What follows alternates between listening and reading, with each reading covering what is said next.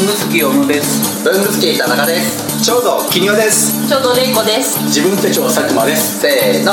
文具好きラジオです。パセラでラグビーを眺めながらやります。ちょうどが出過ぎた。準レギュもう準レギュラーじゃん。レギュラー。前回からの続きですだからあえてそうやってガントチャートを残してるじゃないですか、ライトにしても、そこの要素をなくすんじゃなくて、だからそれはそれでまた面白い。要素は減ったけれども、え少しでもこう試してみてほしいっていう意味で、あそこに入れました、ある意味では自分手帳ライトってガントチャートの入門の手帳としては非常にいいんじゃないかなと思っていて。またねこれがね売れてるんです。よ 僕の文具関係じゃない友達が3人買ってましたね。うわしかもそのうち2人は僕が言う前に買ったっていう。あ本当に？はい。嬉しいよね本でも多分ライトの人ほど、うん。多分ガントチャートをどう思うかっていうのが気になりますね、うん。あのうんヘビーユーザーさんでもガントチャートを使えてないっていう方がやっぱ取材してるとすごく多かったりするんですけどやっぱり同じにあると便利だったりするのは間違いないのでその人たちが初心者的に入った人たちがどういうふうにガントチャートを使っていくのかっていう、当そうだね。僕は今もう完全にガントチャートっていうよりかはハビットトラッカーあでもそういうふうに使われてる理解しやすいです、習慣化したいことを、なんかチェック表とかね、そういう感じで使ってる人の方がなんか気楽に使ってるのかなっていう感じは、どっちでも問題ないですからね別に。だからじ実演してると嬉しいのはやっぱり1対1じゃないですか、ん。で例えば子連れのお母さんが来たはいはいはいら僕はもうガントチャートって絶対言わずにハビットトラッカーって言って娘さんのその習慣化してほしいこ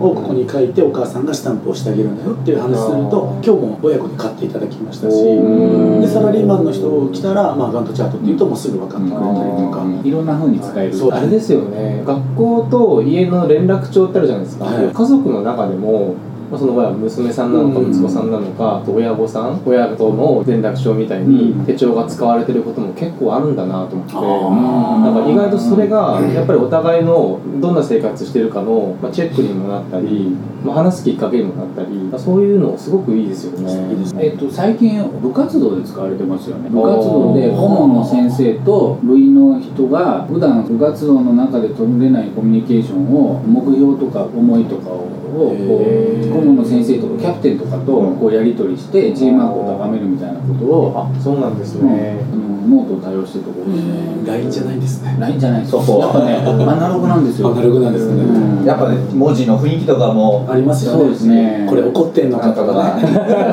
走り書きだったのかなそれがやっぱ手書きのいいところいいとこですよね。感情とか心理状態が文字に現れるっていうのは、情報量がね全然違いますよね、まあ要は交換日記なんですけどね、はいはいはい僕の友達はその息子さんとのコミュニケーションはもう本当キャンパスノートみたいなああいうノートに右側が子供さん。で左側がお父さん。で子供さんが今日一日あったこととか疑問に思うことを書いて。でお父さんが夜帰ってきて書いてその疑問に対する答えとか書いてそれをやるだけでその親子の時間そんな取れてなくてもものすごいいい環境にあなってます。結構自分手帳でやってらっしゃる方いましたね。あのご夫婦で。あのこあの育児のうん。を書いてっていう方は自分手帳っていう自分自手帳じゃそう。自自分手帳の一番下のところにその時は旦那さんが公務員で育休を取ってやってたのでその24時間にご飯を食べさせた寝かせたじあのミルクを飲ませた全部書いてで最後に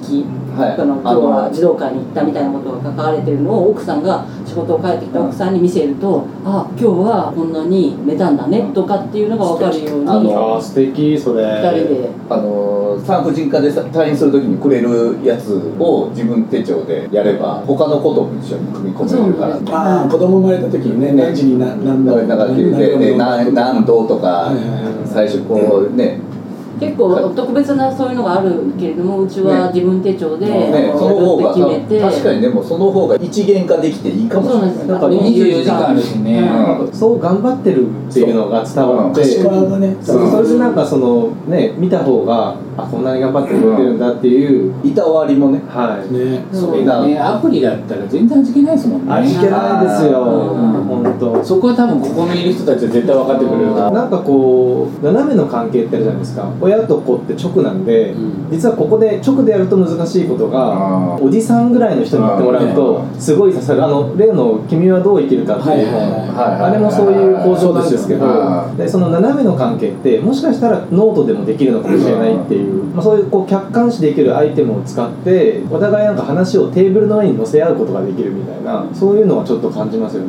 君谷さんほらさっき斜めの関係。関係はいはい。僕も友達の息子が小さい頃ね、よく喋ってたわけですよ、その子にからしたら僕っていう存在はノリスケおじさんみたいな感じなんですよ、突然やってきて一方的に喋ってっていうそれこそコペル君のあのおじさんみたいな、そうですね。はいはいはい。えなんかその子が、えっとね、地下の共同庫ってあるじゃないですか、うん。あのライフラインを一個にまとめた穴、うんはい。あれが大好きで,、はで共同庫を作るにはシールドマシンっていうのがはい。うん。穴あれ必要なんダイヤモンドっていうので削るあの俺本当適当だから「あ俺うちあるよ」みたいな。話しててそしたらその子が僕に対してものすごいこう興味を持つようになって「今度いつ佐久間のおじちゃん来るの?」みたいな。あ「今度あの佐久間のおじちゃん来たらあのシールドマシン見せてもらうんだ」みたいな。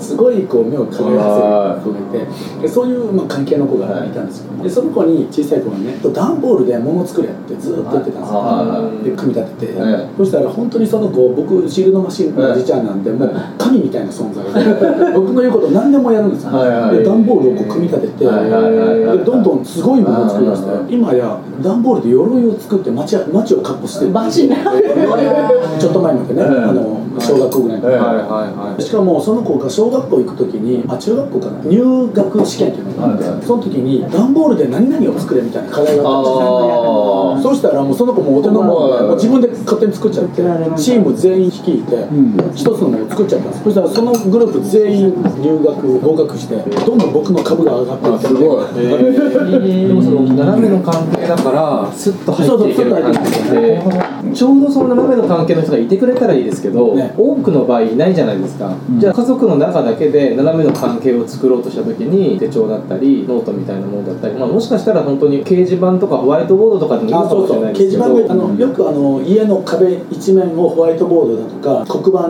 の塗料を塗ってとか、はいはい。あれでチョークで好きなこと書けるとか、うん。あれねめちゃくちゃいいと思います自分の思ったことをどんどん書いて、はいはい、なんかそういう役割になっていけば、実は家庭の中の話って意外とスムーズに進めていけることが結構あるんじゃないかなって気がするんですよね。多分あのほら手帳に書くとなんでいいかっていうのにもなるんですけれども自分を客観視できるんですよね、あのこ俺はこう思ってるのになんで周りはこうなんだっていう思いを一回言語化して書く。でそれを日日を改めてでもいいから次の日でもいいから見たらあれ俺こんなこと思ってたんだとか一回客観視する。そうすることで自分のこう曲がっていく方向を修正してくれると思うだから紙に書くって本当重要で、あれですね。なんか手帳の前に手帳を使う前に、うん。やっぱり知っておくべきことっていうのってあありますあります。ありますよねそれがああるとなしでスタートするので全く変わりますね、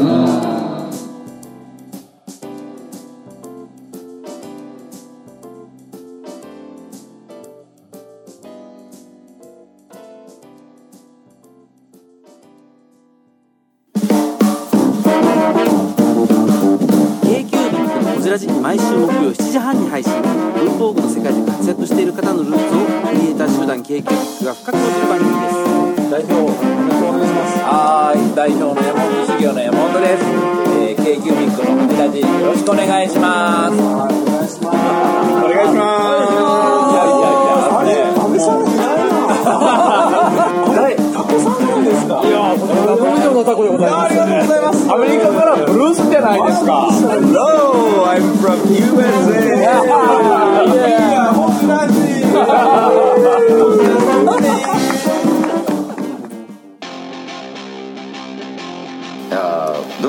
ラジオもお便りとか欲しいですよね。欲しいですね。もう反応欲しいですね。というわけでどのようにすればできますか？えーまず文具好きの会員の方はログインした後にコメント欄に記入ください。Twitter、Facebook などの SNS でもお待ちしておりますメールは bungusukiradio.gmail.com 文具スキーレイディオ .gmail.com までお送りください。あとラジオにハガキ書きたい時ってどうすればいいんでしたっけ？あそれはですね工作士のご自宅まで。あああの東京都大田区。では皆さんお便りお待ちしてますこんな感じ